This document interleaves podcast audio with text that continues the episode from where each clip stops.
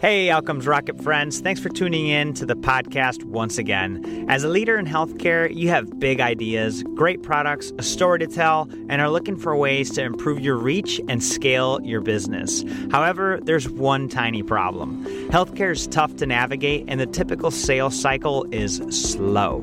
That's why you should consider starting your own podcast as part of your sales and marketing strategy. At the Outcomes Rocket, I've been able to reach thousands of people every single month that I wouldn't have otherwise been able to reach if I had not started my podcast. Having this organic reach enables me to get the feedback necessary to create a podcast that delivers value that you are looking for. And the same thing goes if you start a podcast for what you could learn from your customers. The best thing about podcasting in healthcare is that we're currently at the ground level, meaning that the number of people in healthcare listening to podcasts is small but growing rapidly. I put together a free checklist for you to check out the steps on what it takes to create your own podcast. You could find that at outcomesrocket.health slash podcast. Check it out today and find a new way to leverage the sales, marketing, and outcomes of your business. That's outcomesrocket.health slash podcast. Welcome back once again to the Outcomes Rocket podcast, where we chat with today's most successful and inspiring health leaders. I have an amazing guest for you today. She is an outstanding contributor to healthcare, focuses on the areas of artificial intelligence and blockchain. You're going to want to stick around. Her name is Sam DeBrouwer. She's the co founder and chief operating officer at Doc AI, a blockchain based AI platform that enables deep learning computations on a quantified biology to develop personalized health insights and predictive models. She also co founded Scanadu in 2011, where she served as VP of Communications until 2016.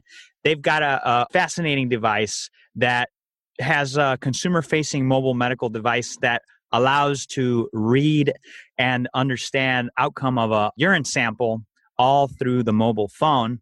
Uh, we'll be touching on some of her experience there. She's been involved in even ICOs, initial coin offerings. We're going to dive into what this very fascinating entrepreneur and health leader is up to. But what I want to do is, is open up the microphone to our amazing guest, Sam, to fill in any of the gaps of the intro that I may have missed. Sam, welcome to the podcast. Thank you, So, Uh, very, very happy to be with you this morning and, and your listeners. Hey, it's a pleasure to have you, Sam. Anything that you want to share that maybe I left out in your intro? No, I think that's it. You know, it's just that I've been, just maybe that I've been an entrepreneur in tech and science for the last 25 years. I moved to the US in 2011, 2012 to specifically move into healthcare. Before that, I've always been in tech and science. I originally come from Europe, more specifically from, from France. I'm French fascinating and wonderful company that's pretty far ahead in, in their health efforts. So it's always great to have the international touch on the healthcare system. And Sam, it's folks like you that that help us see things from a different light. So wondering what is it that got you into the medical sector to begin with, Sam? Yeah, well, that's a that's a great question. That's also very personal for me. So I have two kids, two boys, and they're pretty grown now. But back in mm-hmm. 2005, our youngest son has had a very severe accident. Oh my um, goodness! Yes, very very severe brain trauma, brain injury. So he was in a coma. Oh we spent a year at the hospital, mm. and that was crazy. So back then, we entered a journey that so many people enter, which was we were so scared. We mm-hmm. were powerless. We did not understand what was happening. I didn't know anything about healthcare. So the machines, the results, the language, and I was coming from tech and science. I was also so I felt so powerless because I had no information, no data, I had nothing. And so I think what happened there for years with my husband, we kind of coped with the situation and survived by becoming very analytical about the situation. Yes. And that was that's how it started really and so i think you know with the rise of the smartphone then you know we were very much following what was happening, you know, with sensors becoming cheaper and, and smaller, and the rise of AI again. My husband, Walter, who's also my co founder for the last 25 years, happens to have a background in artificial intelligence. And so cool. he went through the AI winter, as we call it, but then he saw, he saw the revival, he saw things coming back. And it's just connecting the dots and trying to do something that matters that can help us as a family and our son, but also trying to help others. And this is how it started, really. And so I think we were pretty ignorant about healthcare. We did a lot of research, we knew a lot about the tech and the science, and that's how it all started, really. Wow. Sam, thank you for sharing that very personal story and you know the confusion the just helplessness that you feel when you're there at that point whether it be you or your or your loved one in your case and you decided to take the matters in your own hands using your your science background and your husband using his AI background. Here you are now 10 years later founding these companies to make a difference in your life but also in the life of the people that surround you. You've been in this for a decade now Sam. What would you say is a hot topic that needs to be on leaders agenda today and how are you guys approaching it Oh, okay. So a few things. So number one, certainly artificial intelligence. Mm-hmm. I think that what is happening right now. So number one, I think when we started the very first company, we started use a lot of machine learning. There are a lot of things that human beings cannot do, and you need to augment. Number one, there is a scale problem. So there are not enough doctors. That's one. So you really need you need machine intelligence to be able to augment and cater for all the people who need it. But there's also in the entire chain there are a lot of things in processing. Uh, it can be reading colors to give a result, or it can be processing data to have better models. All that has to be done by machines. So certainly artificial intelligence is number one on, on my list. I think also what is very interesting, what I'm seeing right now with healthcare, that we did not really see before. So we've been talking about big data for a very long time, and we have all been focusing on data. So healthcare happens to be a, an industry with a ton of data. What is happening is that I think everybody has been focusing on being able to share that data, which has been difficult because this is not how the healthcare systems and industry has been designed for. It has not been designed for the, ba- the data to be shared. So pretty hard to innovate there. However, what's happening right now is that there is not one industry on the planet that is not using artificial intelligence with the data to have better predictive models. It's the only way really to have better results, to be more efficient and to survive as a business. And I'm seeing that happening right now with uh, the healthcare industry. So ton of data. The AI has become much, much better. We also have the possibility to work with better data, structured data. We have learned a lot from there.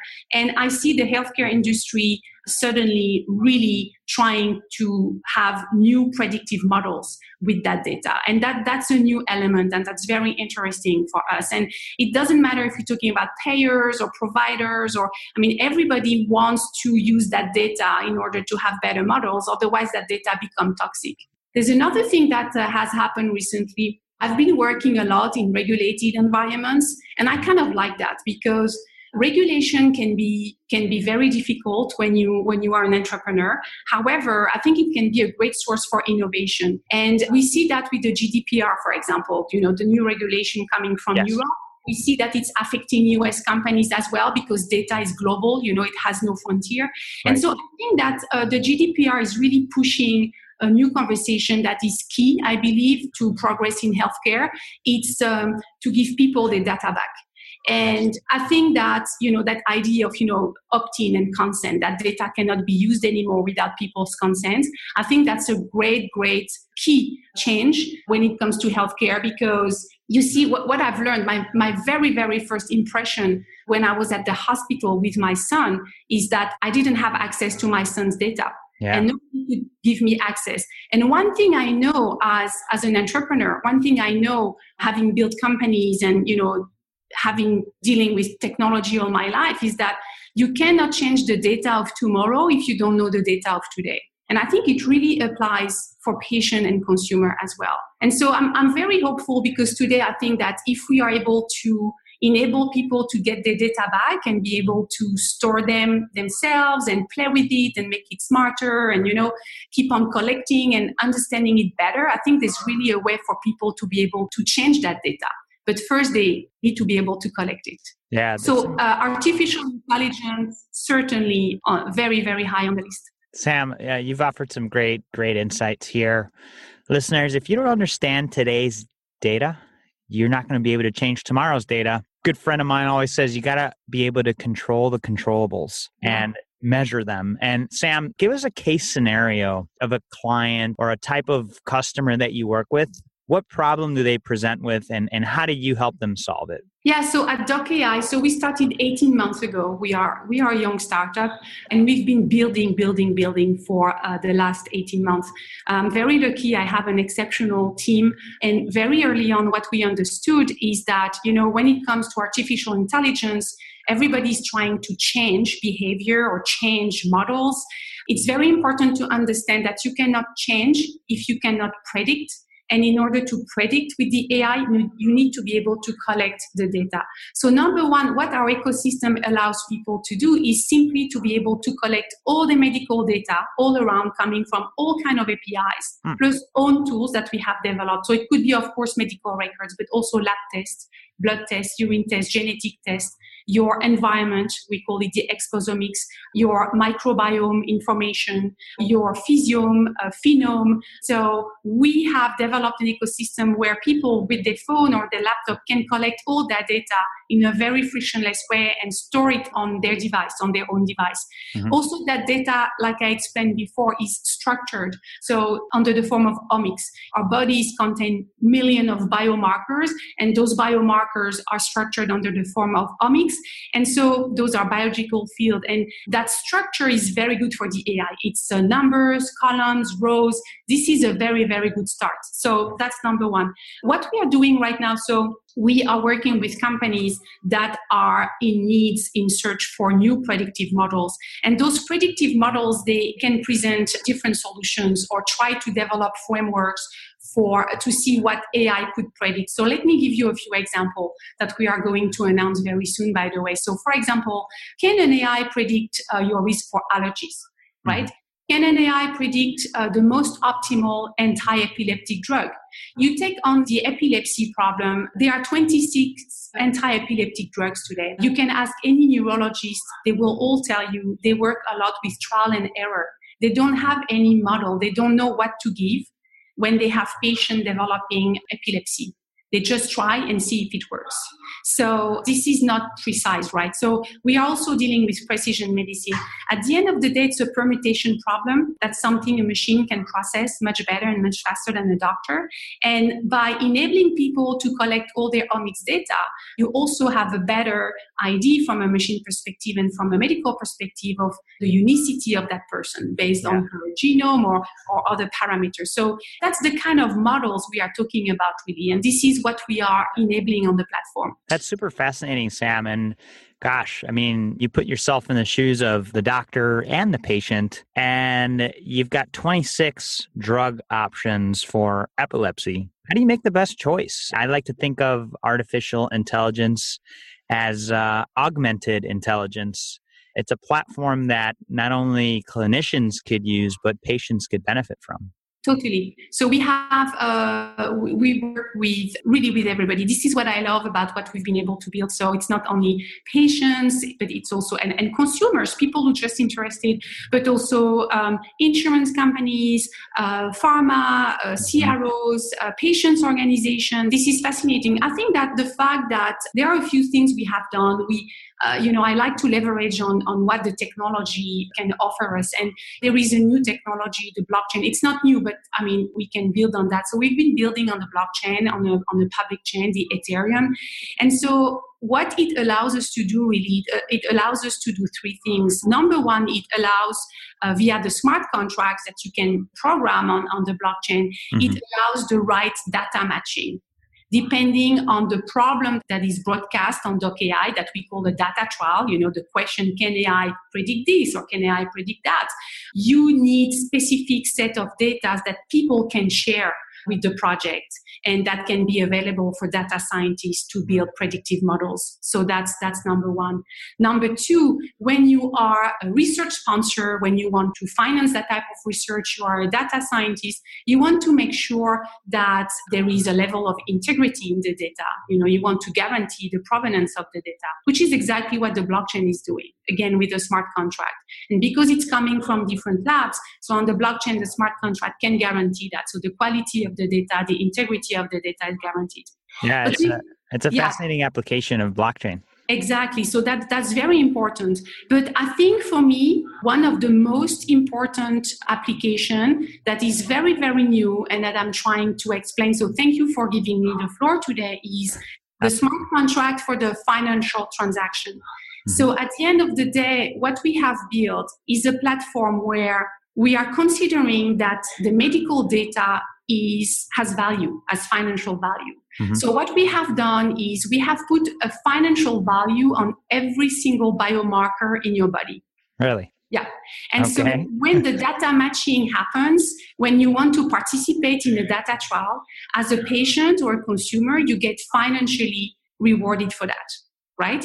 And yeah. so that's pretty interesting. So that's that's uh, the third smart contract that does the financial transaction. And i find it very important for several reasons. I find it very important because I've always believed that people should own the data because it's ours. And also, I think people should be financially rewarded when they generate that data and that data is used in the uh-huh. healthcare industry because after all that data already has a financial value we know that right. but the only person that has been left out of the equation is the patient which is a pity because you want the patient to be engaged a bit more and the last thing the last thing is in the US the number one reason for personal bankruptcy is medical bills. Yeah. I think that the blockchain and the crypto world has this great opportunity to be able to rebalance asymmetry and it has the ethos of the open source movement and the features of the free market. And that's a combination i think for healthcare that is very interesting. Folks we've got sam debrouwer here talking about blockchain ai her work at doc ai and she brought up a very important stat that two out of every three bankruptcies that happen are because of healthcare related issues. So if you didn't catch what we just talked about, hit the rewind button and replay it. If you want to do that anyway, I think it's worth revisiting the value that she's provided here and her ideas. There's no doubt in my mind, Sam, that you've been thinking about this for a long time and uh, very diligently. Yeah, indeed. so, Sam, can you give us an example of how you've used Doc AI to improve outcomes? A specific example? So we we are very early, as I said. We we are an 18 months young startup so we have built the entire ecosystem. We have given access to our private beta to about 500 people. We have gotcha. we have a huge waiting list. So the testing went really well. We are actually pushing the public beta early this summer. So everybody nice. have access yes via the ios uh, via apple and also the web app. So online it will be for free. It's free for people to collect their data and have it on one place. Uh, people own their data. We don't store anything. It's on the phone. We are just an enabler. And uh, we are about to announce our very first data trial. The IRB has been approved and so on. So th- that's very exciting. So I can't, no, I don't, I can't give you that kind of feedback. However, there are a few value prop there from the patient perspective as well from the industry perspective where we see the interest is, is very high. No, for sure. And, and, totally get it, right? I mean, you guys are early on, 18 months in, but creating some major traction, a waiting list for people to, that want to get involved. And there's no doubt that the appetite for us as leaders in healthcare for insights using these technologies is there. It's exciting. So, congrats on, on building it to this point and uh, excited to see where it goes from here. Yeah, we'll keep you posted. So please do, please do. And, and so, folks, uh, you could find out more about Doc AI at doc.ai. So, Sam, tell us about a time when you had a setback or failure. What you learned from that moment. So that's hard still because I've had so many. if you had to pick one of the many that, that oh you feel God. like, okay, this is the one thing. For all the founders out there, entrepreneurs, I think we it's very important very early on to embrace failure and to fail fast mm-hmm. because there will be failure. That's a fact. So I think oh, there are many really. And so to pick up one, they were all very learnful. But one that is very, very, I think timing, don't wait for things, mm-hmm. which is very hard in healthcare, by the way. That's oh, yeah. a big dilemma. That's a big paradox. But when you are dealing with innovation, you can't allow yourself to wait until everything is perfect. You have to iterate. You have to test and iterate test and iterate. And so when you know in the healthcare area arena it's really hard because there are a lot of things where you can't allow to make mistakes and you have to manage expectations even more than for any other software product. So, I mean, if you are dealing with a product that is regulated, of course you cannot do that, but that timing is very hard. And I think I've made some mistakes there and I just learned from it, but there were so many. So it's just, it's just really hard. No, I get it. I get it. Bottom line is just create, create, manage yeah. expectations, and you're going to fail right? Yeah. You, so just get over it. get over it and keep building, right? Yeah. I love it. Sam, what's one of your proudest medical leadership experiences that you've uh, experienced to date?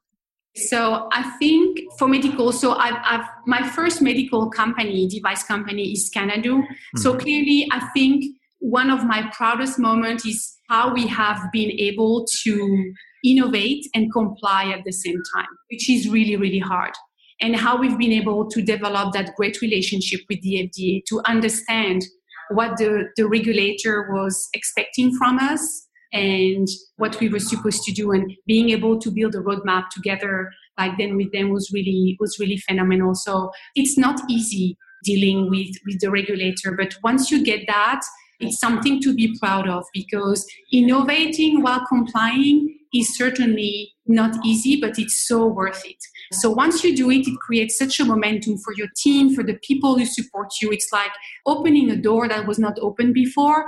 So it, it feels special, really. For sure. And and I understand that you guys were finally able to get 510K clearance for the product. Yeah. So the, the, my first company in the US, Scanadu, just received its 510K clearance for the urine test. It's a one minute urine test, home based. Nice. It's fantastic. So what, what we've done is we've put all the CTPs on one platform for uh, leukocyte, nitrite, glucose, ketone, and protein. And you just dip that paddle in the cup or you pee at home and you wait one minute and it's an app on your phone. You take a picture of the paddle and it reads the color change in real time. It's in your phone and in the cloud. And it's granular, it's giving you a number. So you can imagine for conditions such as preeclampsia, you know, during pregnancy, if you need to test yourself several times a week. For precessional diabetes, there are many things really you can you can follow up. And of course, it's it's an entire urine test reduced in one minute at a fraction of the cost of what the urine test is today. So I think for patients as well as for clinical research, it's a true application of what artificial intelligence can do in terms of helping people, reducing the time, reducing the cost, and of course, reducing the margin for error because the machine reads numbers. A lot of uh, reading the color change only with your eyesight can be pretty mm-hmm. tricky it's not really quantifiable unless you go to a lab. So, yeah, that's awesome. Hey, what happens if there was like a, a pink film over the camera? Are there controls that would show kind of, hey, the camera is not properly calibrated? Yeah, absolutely. Yeah, there are a few mechanisms, and you can imagine that was something. Yeah, that's something also you, you have to do from a safety perspective. So, number one, the paddle has a QR code to oh, verify nice. the validity of the paddle mm-hmm. because you can only use it once. If the paddle is not valid anymore, you cannot use it. So the camera, I mean, the algorithm recognizes that. It's wow. been really, really hard to develop that algorithm being able to perform in all those lux corridors, light corridors. And so if there are any elements disturbing the algorithm, it will tell you that you have to redo it or take a new paddle or change environment that it cannot read. But it took a long time because it was so hard to develop that algorithm in different light corridors and having right. control and correct it. That's a pretty uh, heavy job. Fascinating, folks. Uh, the the products is called Scanadu. The company is called Scanadu. Sam was part of that one as well. We'll include links to Doc AI and Scanadu and all the things that we've talked about AI and blockchain here. The transcript, everything's going to be in the show notes. What would you say an exciting project within Doc AI is today, Sam? Oh, we have a few, but the first data trials are coming yeah, together. That's are, amazing. It's just huge. And so, what is so exciting is uh, the inbound people reaching out to us, companies saying, Yeah, we want to, where do we sign? This is exactly what we've been looking for. I think the 21st century, there are a few things we have to do differently when it comes to the data, when it comes to the model, when it comes to the ownership, when it comes to the insight. There's so much we can do but there's still a lot of work. But I think if you have the right ecosystem where everybody can work together, it's an extra layer. I'm kind of excited because, as I said, I think that we've been trying there are many companies that have been trying to build models based on the data sharing and i think again healthcare has not been designed for that so it's kind hmm. of hard however having that extra layer where you enable people to reclaim the medical data via all these APIs and becoming the safe guardians of that data and being yes. able to see the value of the data, being able to see that in real time, in its completeness, in its longitude, but also its real world data and to see the value for third parties so that you can you know get more predictive insights for yourselves but also help accelerate research i think it's an equation that really works for everybody, for all the P's, the patients, the providers, the payers, the people. So I think, yeah, there's, there's something in that model that is really, I, I'm super excited. I don't I don't sleep that much lately, I have to tell you. no, there's no doubt. You guys are working on some wonderful things over there. Folks, the executive team over at, at Doc AI is some of the biggest brains in the business. Walter, who's Sam's uh, husband, Sam, and Jeremy Howard's working over there, Alan Greene. Check them out. They're definitely a company to follow. They are making some really fascinating splashes in, in, in our industry. Sam, we're getting to the end here. We've got four questions, lightning round style. It's the 101 with Sam DeBrouwer on how to be successful with AI in healthcare. and then we're going to follow it with the book that you recommend to the listeners and then your closing thoughts. You ready? All right. What's the best way to improve healthcare outcomes with AI? Oh, it's uh, to enable people to own their data and uh, train it themselves. What's the biggest mistake or pitfall to avoid? To believe that to share the data within the existing healthcare system is possible. It's just not. It's not designed for that. Wow, love that. How do you stay relevant as an organization despite constant change? Well, we are a startup in Silicon Valley. the core of our technology is AI. Change. So change is by default who we are. We have, I mean, yeah, as I said, we are failing a little bit every day in order to measure, in order to book uh, major success. So love that. What's an area of focus that should drive everything in a health organization? Oh, I think the way I look at it, but it needs explanation. So I think I, I explained what I meant for that. The value of the data, of real world data for the people who generate it. What book would you recommend to the listeners, Sam? So my latest book is uh, Skin in the Game from Nicolas Taleb. He also wrote Anti-Fragile and uh, Black Swan. I think that book spoke to me deeply because I'm an entrepreneur, I'm a founder. And so every time I do something, I have my skin in the game. I'm also a caregiver for my son, uh, mm. who's 19 years old today. His name is Nelson. He's doing much better. He's, he's a sunshine. He's fantastic. He's a, so great to hear. a miracle of life. Mm. So what I do with healthcare is, is also because I have my skin in the game, because my son has his skin in the game. So uh, yeah, when you have your skin in the game, meaning of things is slightly different. Totally agree with you, Sam. Folks, you can find all the transcript notes, show notes, and links to the things that we've talked about. Just go to outcomesrocket.health slash docai, D-O-C-A-I. You're going to find all that there. Sam, before we conclude, I'd love if you could just share a closing thought and then the best place where the listeners could get in touch with you or follow you. Sure. So, uh, my Listen, my last and best thought is healthcare is really hard. I know so many people tried and are still trying. And I think deep, deep inside, we are all human beings. And we want to do good things. We finally have tools that might enable us to, to create some change. So do not despair. let's not despair. Let's keep moving. Let's move forward and let's try to make it happen. And if we can move the needle a little bit every time, it's huge because we're talking about healthcare here. We're not talking about, you know, small stuff.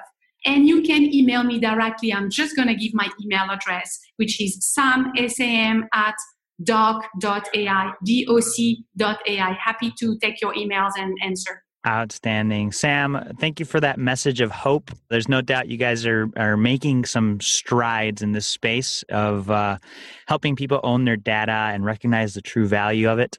Excited to keep up with the progress. And again, we just really want to thank you for spending time to share your thoughts with us. Thank you so much for having me. I wish you a wonderful day, all of you. Hey, Outcomes Rocket friends. Thanks for tuning in to the podcast once again. As a leader in healthcare, you have big ideas, great products, a story to tell, and are looking for ways to improve your reach and scale your business. However, there's one tiny problem healthcare is tough to navigate, and the typical sales cycle is slow. That's why you should consider starting your own podcast as part of your sales and marketing strategy. At the Outcomes Rocket, I've been able to reach thousands of people every single month that I wouldn't have otherwise been able to reach if I had not started my podcast. Having this organic reach enables me to get the feedback necessary to create a podcast that delivers value that you are looking for. And the same thing goes if you start a podcast for what you could learn from your customers. The best thing about podcasting in healthcare is that we're currently at the ground level, meaning that the number of people in healthcare listening to podcasts is small but growing rapidly. I put together a free checklist for you to check out the steps on what it takes to create your own podcast. You could find that at outcomesrocket.health slash podcast. Check it out today and find a new way to leverage the sales, marketing, and outcomes of your business. That's outcomesrocket.health slash podcast.